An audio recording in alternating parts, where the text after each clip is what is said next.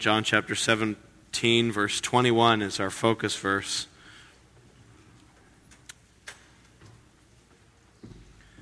But actually, we're going to look at verses 20 to uh, 23.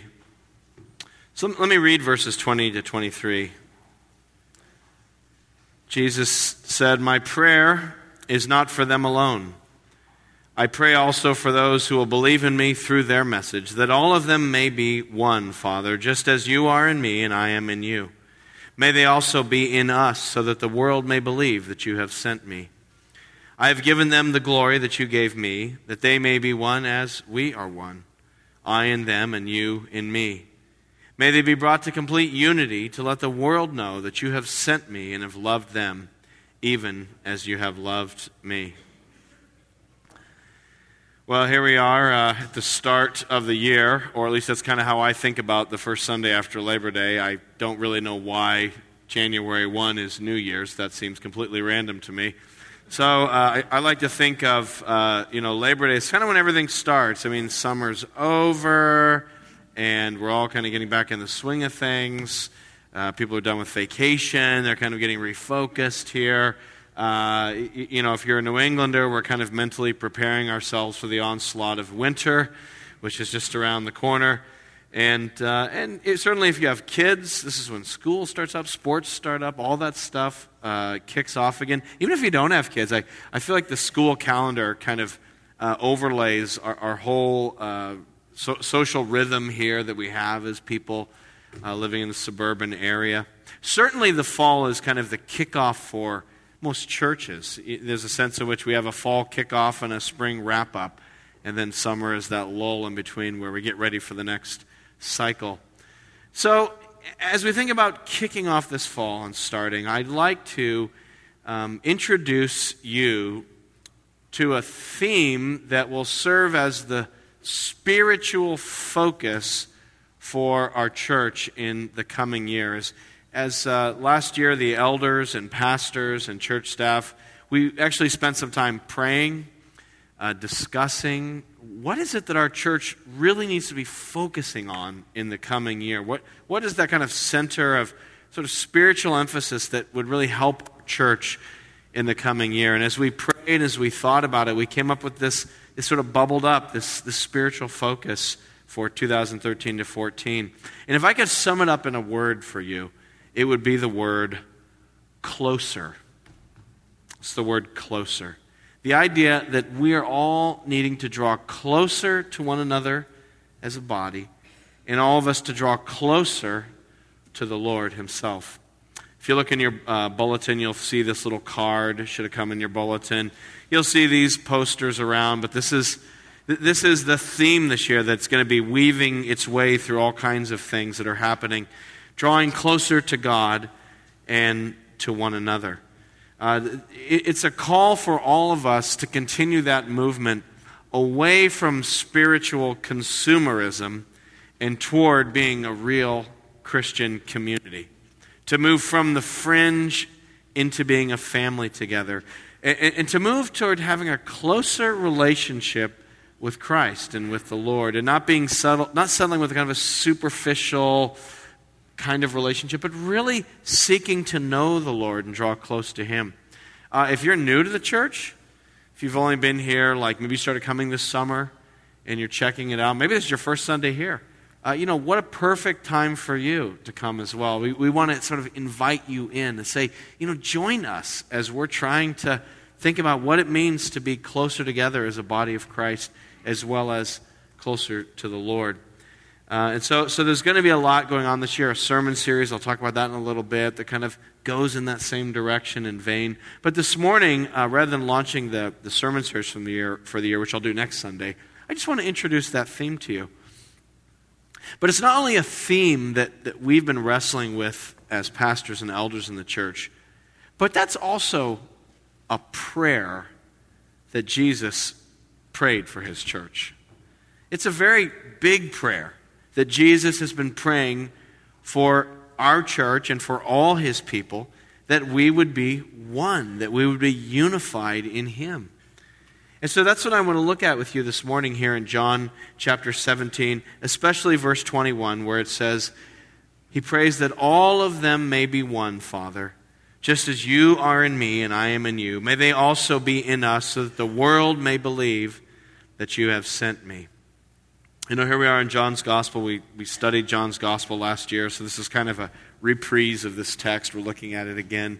We've looked at this text before, but this is the uh, John chapter 17. The entire chapter is a prayer of Jesus, one prayer in John chapter 17.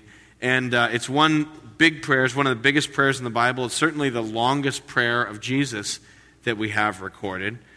And here is Jesus literally hours before he goes to suffer. Within less than 24 hours, he will be dead. And he's with his disciples for one last time, and he's gathering them together, and he's praying what's often been called the high priestly prayer over his disciples. And in verses 1 to 5 of chapter 17, he prays for himself as he gets ready to go back to glory with the Father. In verses 6 to 19, he's praying for those disciples around the table that they'll be strong and that God will protect them. But then in verse 20, in our verse, he turns the corner and he, he expands that prayer outward, not just for the guys around the table at the Last Supper, but he expands it out for all believers. Look at verse 20. My prayer is not for them alone, not just for these guys around the table here in front of me. I pray also for those who will believe in me through their message.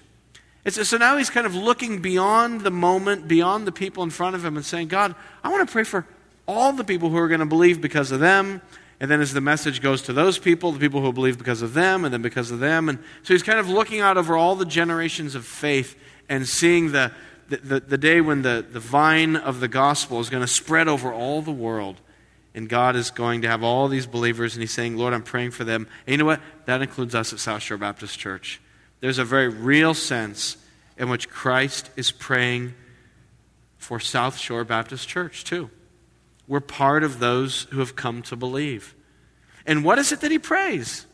Here in these last moments before He goes to the cross. Interestingly, He doesn't pray for our finances to improve. He doesn't pray for our problems to go away. He doesn't pray for our life to get easier, though God can do those things, and I don't think it's wrong to pray for those things.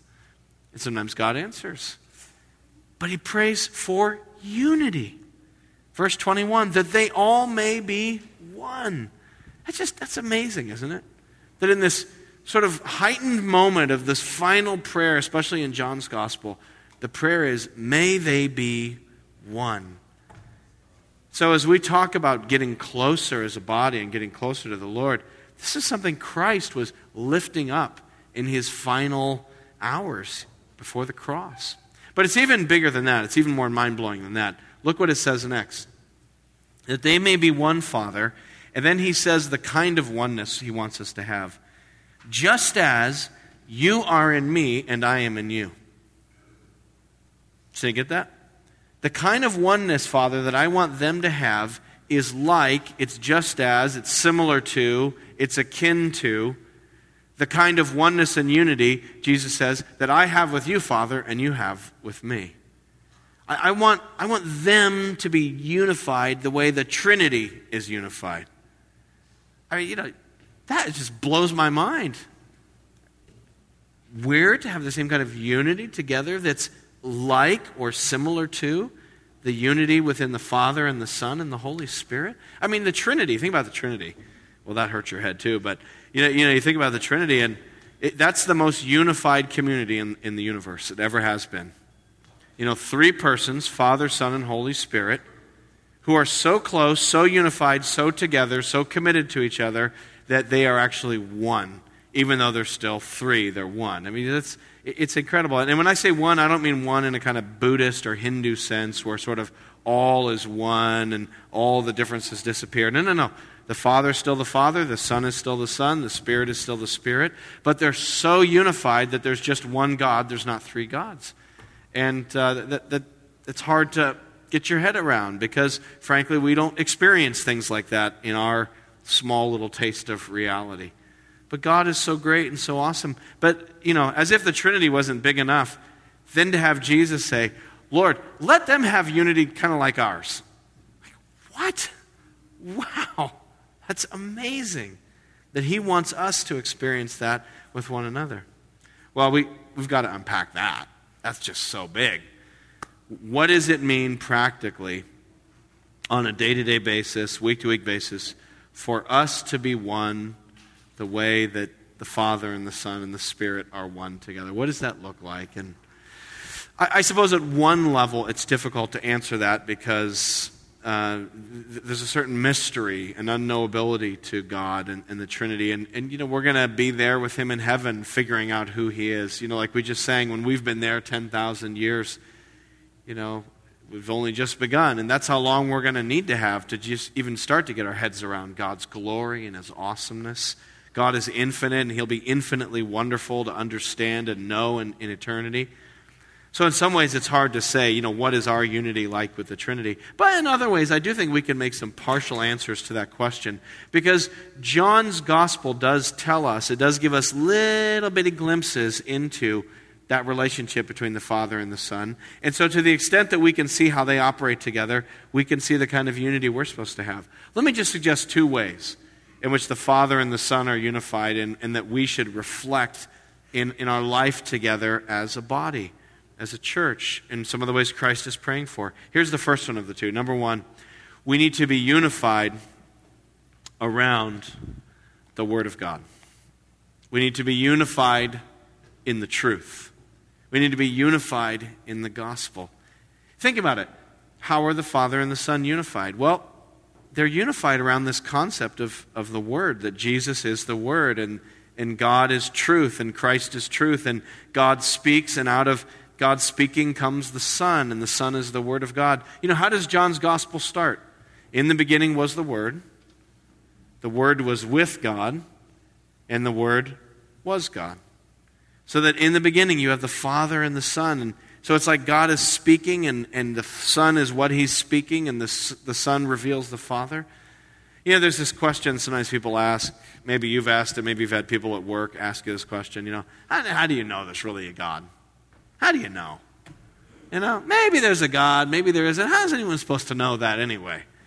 You know, different opinions. I mean, really, even if God's out there, how, how is a little person like me going to really know that God is real? And the Bible's answer to that question is we can know there's really a God because the God of the Bible is talking. And he's speaking, and he's saying, I'm actually here. It's like if God didn't say anything, that's, well, we wouldn't know. I mean, how, would, how could you know if there's an invisible divine being unless he decided to go, yep, it's me, and would stretch out his hand somehow and, and reveal himself and speak? And so we have a God in the Bible who's always doing shout outs. He's a shouting out God. You know, uh, the, the Bible tells us that this whole beautiful creation is a shout out from God. That when you look at the trees and the sunset and the mountains and everything and the new fallen snow, you know, it's God saying, I'm here. Look how awesome I am, and I'm complex, and I'm beautiful, and I'm awesome, and I'm in control. You know, you can just kind of see it reflected in the world around you. That's God's revelation to us to a small degree, that He really is here and He really is alive. Or, or think about the Bible itself, even better than creation.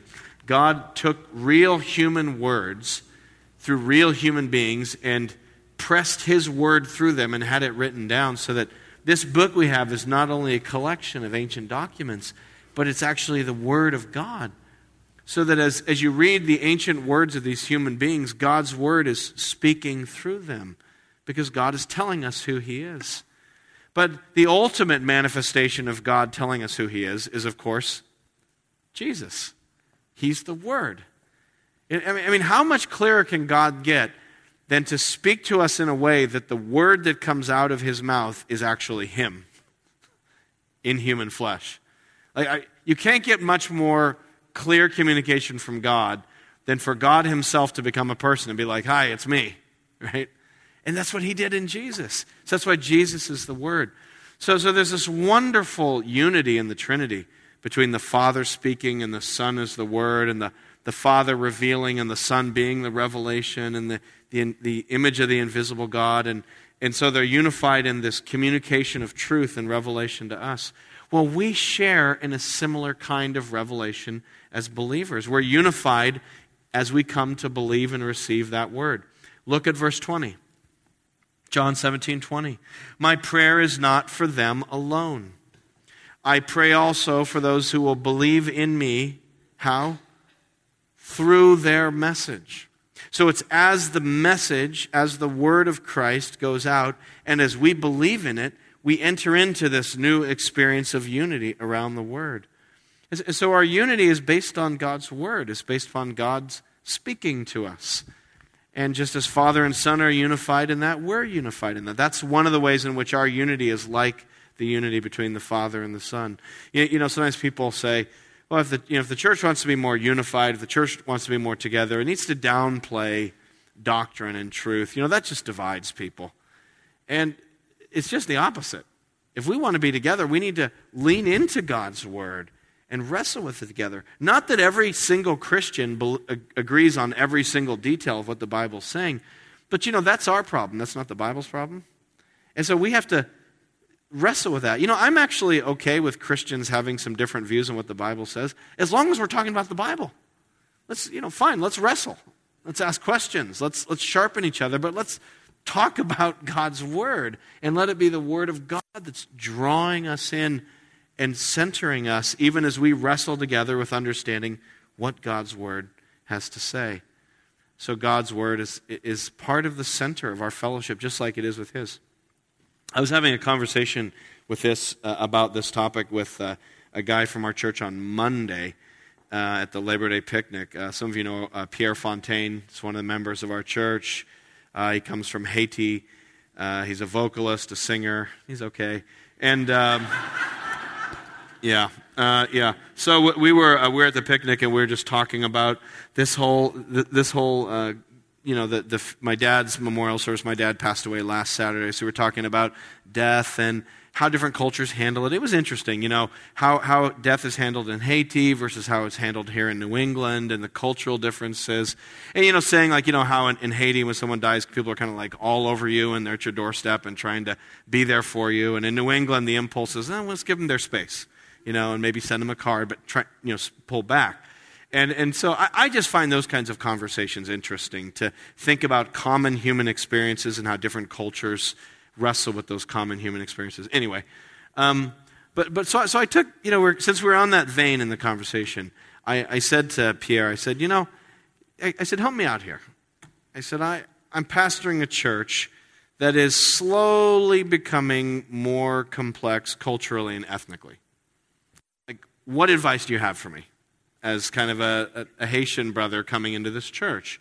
Right? I mean, uh, you know, you think about the last couple membership cycles in our church. Who were the people joining the church as members? We had Brazilians, we had uh, Jamaican lady, we, we've had uh, Asian, Chinese, Iranian, you know, just different people coming in. So even though South Shore Baptist still kind of feels like a traditional New England sort of church ethnically and culturally, that's changing. And, uh, and, and if I had to predict, you know, I'm not a prophet, I'm not the son of a prophet, and I work for a nonprofit organization, but if I had to predict what our church would look like in five years, I, I would not be surprised if five years from now the percentage of kind of non traditional New England culture members of our church, if that percentage was growing. Uh, I, I just think that'll happen. So, which is great because I think that's happening on the South Shore. That's just how the, our community is changing. So the question is then, I was asking Pierre, I'm like, what do I do, brother? Because I'm, you know, monocultural American, you know, I'm not, you know, an expert on these things. How, how would I lead? How would you tell me to lead well in, a, in that kind of environment? And this is what he said. He said, keep the focus on the Word of God. Because that's why I'm here is because I want God's word speaking to me. Because that, that's what's pulling us together.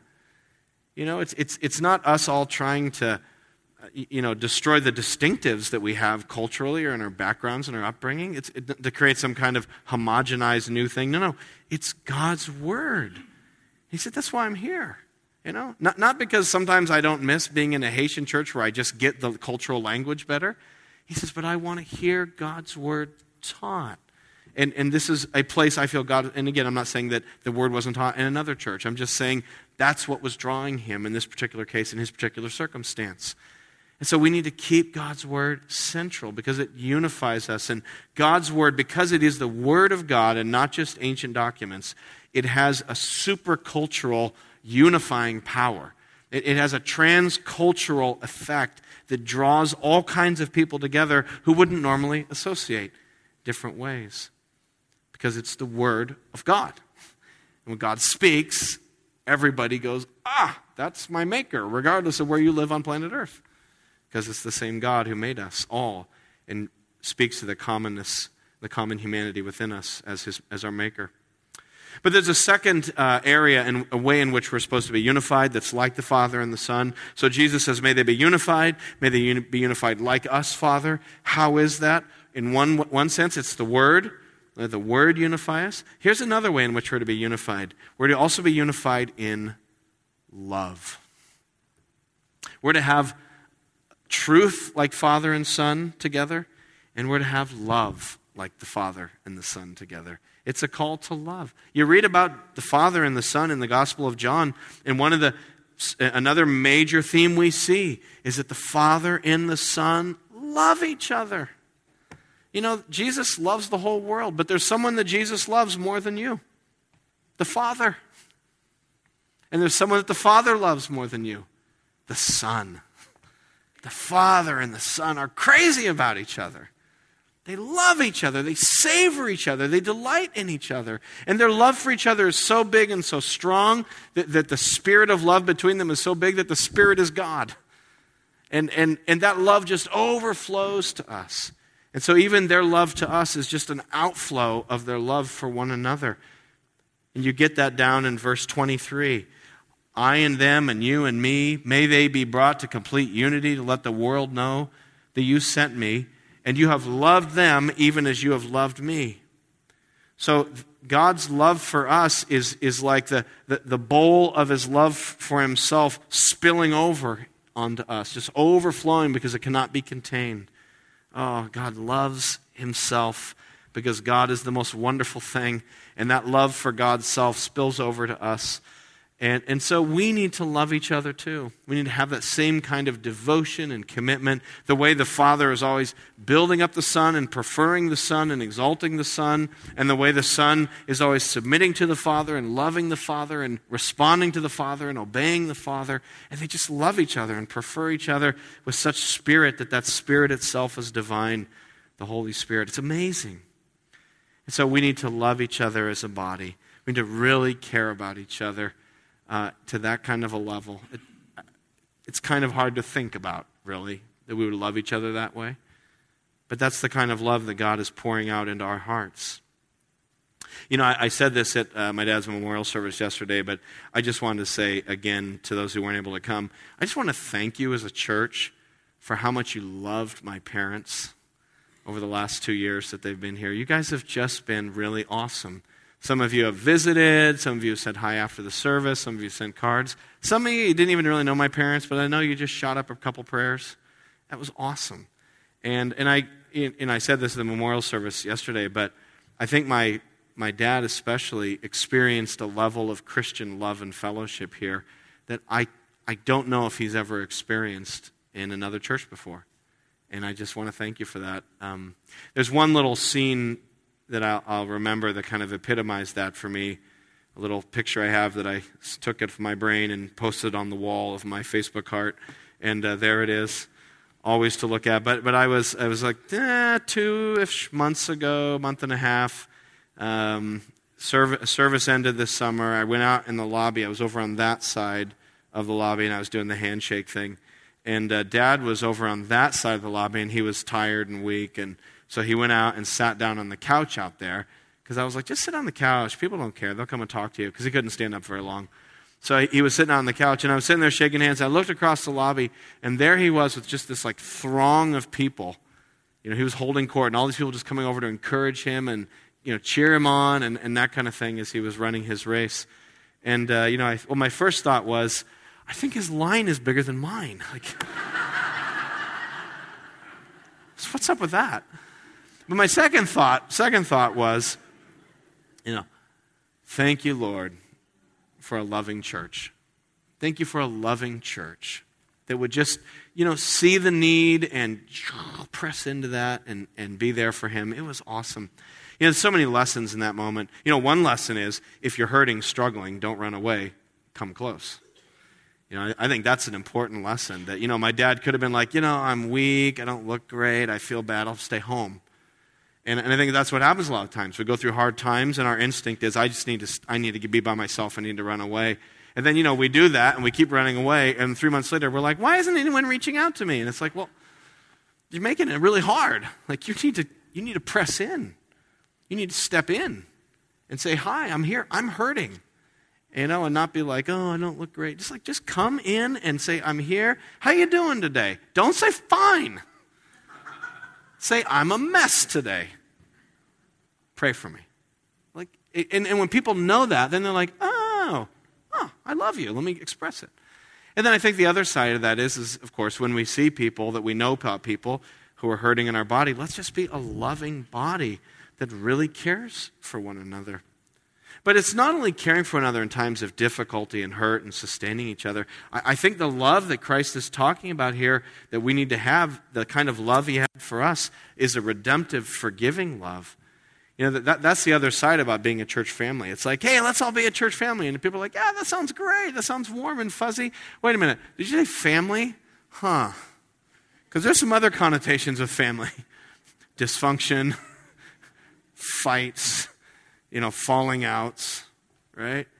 That's the other side of it. It's like, you know, the idea of being together and drawing closer, it's, it's kind of cool in theory. But when you actually look around the room and go, oh, but with them, are you sure? Then you realize they're looking at you going, with him, are you sure? And so being in community is, is challenging with sinful human beings. And so I guess I'm challenging us to get close enough to each other that we can actually start disappointing each other so that we'll then have to actually show grace to each other. It's really easy to love people and show grace when you got like a million feet apart. You're like, oh, yeah, I love those Christians over there that I don't actually have to deal with. But when you have to actually be in community with each other and know each other, that's when we start disappointing each other. That's when we start frustrating each other. That's when we can really start to practice biblical community, where we actually have to forgive. We actually have to, to bear with one another in love when we get close enough. And so, so this call to closer is a call to experience love, but not just sort of a, you know, kind of 60s hippie love, but like a real crucified love, where I have to crucify my hurts and crucify my frustrations and love you, and you have to do the same for me. And that's the kind of love that Christ had for us an overflow of his love, that's, that other centered, other preferring love that the Father and the Son have for one another, that the Father and Son showed us. It's, it's awesome. So let's grow closer. Let's have a kind of love like the Father and the Son had. That's, that's what we're doing this year. And, and again, that's our spiritual emphasis. We're doing a few programmatic things to kind of like get that started a little bit. Uh, again, if you look at your little handout thing, just three things we're doing. You look at the bottom of the little handout, it says three ways to draw closer. One, dive into 1 Corinthians by using our weekly study guide. Next week, I'm going to start preaching through 1 Corinthians, a letter to a very messed up church. The Corinthians were very divided. They needed to draw closer to one another. They need to draw closer to the Lord, and it's a great opportunity to study that. We have a team that's writing study guides. The study guides are available at the table on the way out. Even if you're not in a growth group, you can just take a study guide home, study it, and then the next Sunday, hear a sermon on it and try to wrestle with it more. Uh, number two, join a 1 Corinthians growth group. Join a growth group and uh, hook, hook up with some other Christians and just wrestle with the text together and, and be in a setting where you can can really support and love one another. And then finally, just commit to praying daily for our church to draw closer to God and one another. Make this part of your regular prayer cycle. God, I just pray that our church really would experience more of this. But start leaning into that in some way or another. And that's kind of what we're doing programmatically, just one little thing to hi- highlight that theme and that, that emphasis. But I want you to notice here that Jesus goes a little bit further. Look back at verse 21. I want you to see this All right, so Jesus says, May they be one. Wow, big prayer. And then he kicks it up a notch. May they be one like the Father and the Son are one. Whoa, that's even bigger. And then he kicks it up another notch. And he says, May they also be in us, so that the world may believe that you have sent me. Not just may they be like us, but may they be in us. Did you hear that, the escalation there? Not just father and son are kind of a model and like, all right, we're going to aim for that, but being in them in some way, whatever that means. Verse 23 I in them, and you in me. So Jesus is not only talking about the Father and the Son unity as a kind of model for our unity, but the Father and Son unity as the power of our unity, as the something we experience. So that when I become a Christian, it's not just believing certain doctrines and committing myself to certain ethical behaviors. It is actually, when you believe in Jesus, you're actually entering into Christ. And His Spirit is entering into you. You enter into a, a kind of communion with the Lord that I can't really describe to you. You just have to experience it. You just have to put your faith in Christ. And you'll suddenly find Christ living in you. And it's the most wonderfully strange, awesome thing ever to be in a communion with the Spirit of the Lord. And it is that faith in Christ, that union with Christ, that draws us together as a body. And so, so that's why it's not enough just to say, draw closer to each other. You also have to ground that in drawing closer to the Lord. It's actually our spiritual unity. This isn't just an organizational unity, it's not just an institutional unity. It's a spiritual unity that we have in Christ with each other. So we have to draw close to each other. I mean, close to the Lord, which will draw us closer to each other. Or to put it another way, if I were just to stand up here to you and say, okay, all right, be, be more unified, love each other more, get with it. Study the word more, love each other more, go. You're totally going to fail. And so would I. Because that's not how we grow as Christians. As Christians, we don't just get up and say, All right, I'm trying harder today. Today, I'm going to do it. I'm going to listen to what the pastor said today or what I think I've been wanting to change in my life. Because our own sin gets in the way. And so the, the Christian life is about coming to the Lord daily and saying, God, I need you to do this in my life. Isn't that what he said back in chapter 15? Oh, go back to John 15, 5.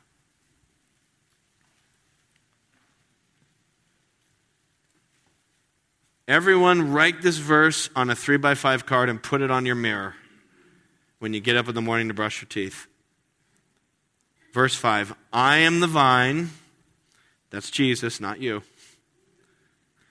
Jesus says, I am the vine, you are the branches. If a man remains in me, if he stays connected to me and I in him, you're going to be great. You're going to bear much fruit. Apart from me, you can do nothing, nothing without Christ. And so the message of the gospel isn't, all right, straighten up now, time to improve your life. The message of the gospel is, you're a mess and you're a disaster. And Christ came to save disasters and to, and to change them by his power. And so the gospel is about trusting in the power of God every day to become a more loving person. I had a privilege of speaking at a conference uh, in August uh, where the main speaker was a guy named Paul Tripp. Some of you have heard of Paul Tripp. Uh, you know, if you, if you can, read a Paul Tripp book. Fantastic stuff. But Paul Tripp's thing is, is he was just, he was a pastor and he was a disaster. And he came to terms with that. And, and so his, his whole passion is, is kind of just opening up that conversation of saying we need grace every day. The, gospel is not just the thing that saves us, and the gospel is not just the thing that gets us into heaven when we die. The gospel is how we live our life every day. That we have to wake up every day and say, God, like, I need your grace. I got to stay in the vine today because otherwise I'm not going to be a loving person. I need you, God. Uh, Paul Tripp has a prayer he prays every morning. He, he shared this with us. Here's his prayer he prays every morning when he gets out of bed It, it's, you can probably even use this yourself. It's easy to memorize. It goes like this Lord, I need help today. He prays it every morning. And then he says a second prayer, which is, Lord, send help today. And the third prayer is, and give me the grace to recognize and receive the help that you send to me today. But I need help. God, if you don't work in my life today, I'm going to be the old BC before Christ Jeramie, and no one wants that.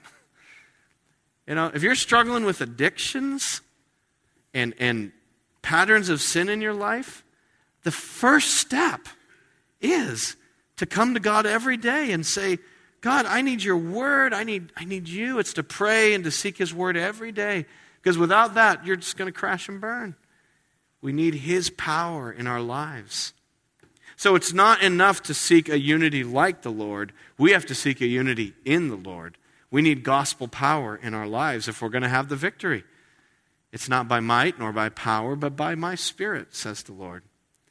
And so let us also be people who are in Christ as well as like Christ. And it's by our inness in Christ that we can become like Christ because it's His power as the life of the vine moves through these fragile branches and the fruit is born for eternal life.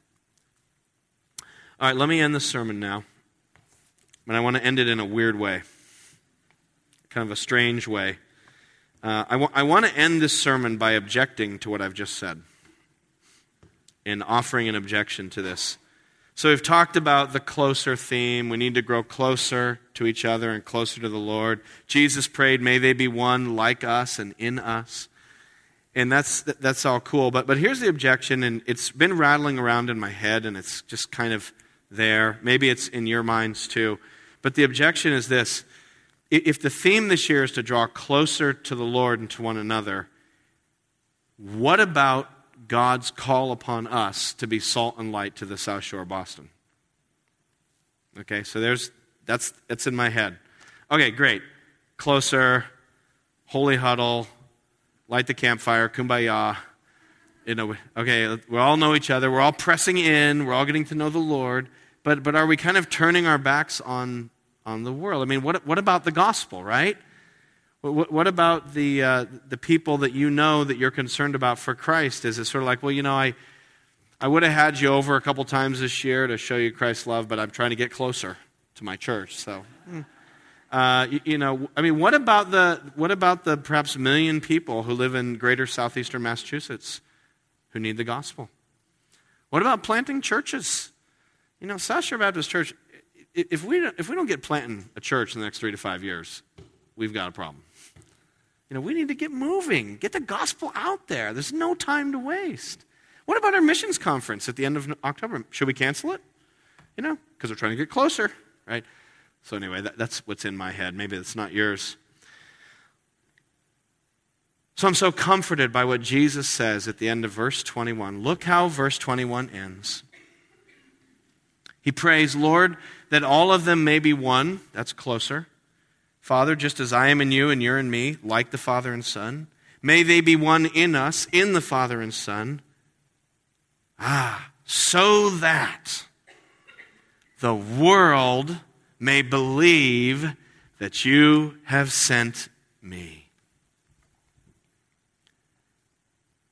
And so, in Jesus' mind, being a body that is loving and unified and that reflects the character of God, being a body that reflects God's glory, is actually a help to the gospel, not in opposition to the gospel. That, that if we want to reach the South Shore, but we neglect our life together as a community, we're actually going to be undercutting our, our heroic efforts to go reach the South Shore. That the two are synergistic, not oppositional. It's not a zero sum game where if we try to get closer, we're taking energy away from the one or the other. They actually serve each other and work together so that the world may believe. Verse 23 May they be brought to complete unity. Why? To let the world know that you sent me. Right? So the, the unity of the church and the love we have for each other around the word and care for each other and, and, and uh, forgiveness of each other. That's like the, the basis and the credibility that gives our gospel proclamation oomph out in the world.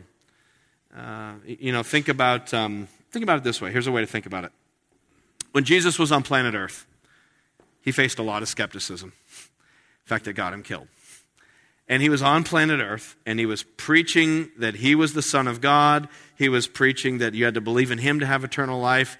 That was a huge, kind of crazy message that a lot of people had a hard time with. But Jesus did something to give credibility to his message. What did Jesus do? He did miracles he would heal the sick and raise the dead and open the eyes of the blind. And so people are like, whoa, whoa, whoa, you're blaspheming. You're saying you're the Son of God. And Jesus would say, oh, what about the miracles? You know, hey, if you don't believe me, at least believe on the basis of the miracles. So the miracles were credibility for the message, as, in addition to helping people in need. They, they were credibility for the message. Well, we're in a similar kind of situation today. We're called to take the gospel to the world. We're called to take the gospel to an unbelieving, skeptical, cynical, ah, right, you're trying to sell me something kind of world that we all run into all throughout the week. And we're trying to bring the gospel to them. And, and they're like, how do we know? And so, what we need is we need a miracle to show the world. We need a miracle to give credibility to the gospel. And may I suggest that one of the chief miracles the Lord has given us is the church living the way it should live. That's the key. That a unified church of people from all different cultural, ethnic, sociological, economic backgrounds is a, a miracle that gives credence and credibility to the gospel. You think about um, Syria. I, I, don't know, I've, I've just been kind of watching that. I'm a little freaked out about Syria right now. Where's that going? That's kind of, uh, maybe you're not freaked out. I'm a little freaked out. I'm heartbroken for those people. That civil war there. Two million people in Syria are now living outside. It's like one of the biggest refugee crises in history. Four million people within Syria, all displaced and moving around. And you look at Syria and you're like, man, what a mess. You've got, it's a, well, first of all, it's a civil war. You've got the, the government on one side, and you've got the, uh, the Free Syrian Army on the other, and then you've got these kind of extremist groups that are there. They're kind of on their own, sort of. And then backing Syria, backing Assad is, you know, Hezbollah and Iran with Russia kind of behind that, partnered with China, kind of, and then there's America, and we're like, we're going to strike, and we got Britain and France, we're trying to get all these people together. You just look at that whole thing, and you're like, oh my gosh, what a mess. You know, who are the bad guys? Who are the good guys? Like, it's tough to tell. It's such a disaster. And then you look at that whole thing and you say, you know, that's just human history not just that, it's a tragedy too. But you know, you see humanity there. Shrink it way down. That's your homeroom in high school, in junior high. Shrink it way down. That's your office. Shrink it way down. That was Thanksgiving at your family last year, you know? you know, it's, it's a mess. You know, it's like, oh, everyone's against each other and there's parties and factions. Shrink it down. That's churches sometimes. And that hurts. Some of us have been in that. Some of us are amazed we're here today because we've been in that kind of church setting. Um, that's the world. And we all know it's wrong. We all wish we could, you know, let's all get together, try to love somebody right now. We, we all wish, you know, give peace a chance. We all wish for world peace. But it seems like whenever we try to do something to accomplish peace, it, we just trip over ourselves as human beings. You know, those little glimpses like the Olympics. You're like, oh, could it just be like that? And then but the country is represented there by the teams are killing each other. You think, oh, the UN, but then they're all like conniving and there's factions and, you know, they're using the UN as a political tool to advance their own agendas. It's like a mess.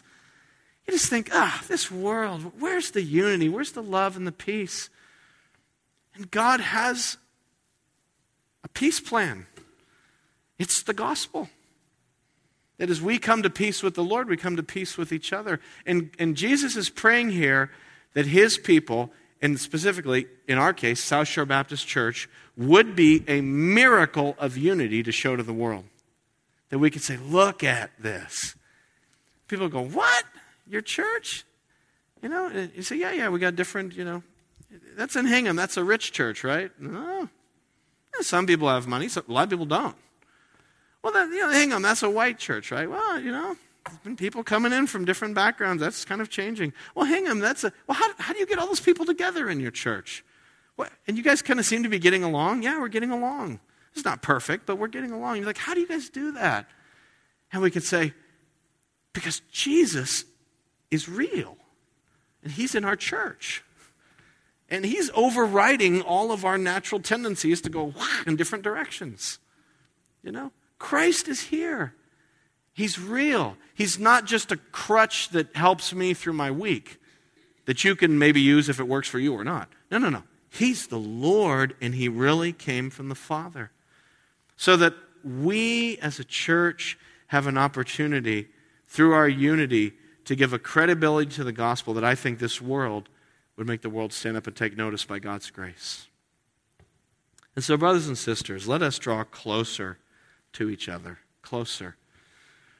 Not just because it's a nice idea, but for the sake of the gospel, for the sake of the glory of Christ. Let us be the kind of people that Jesus prays for by his power. Amen? Amen? Amen.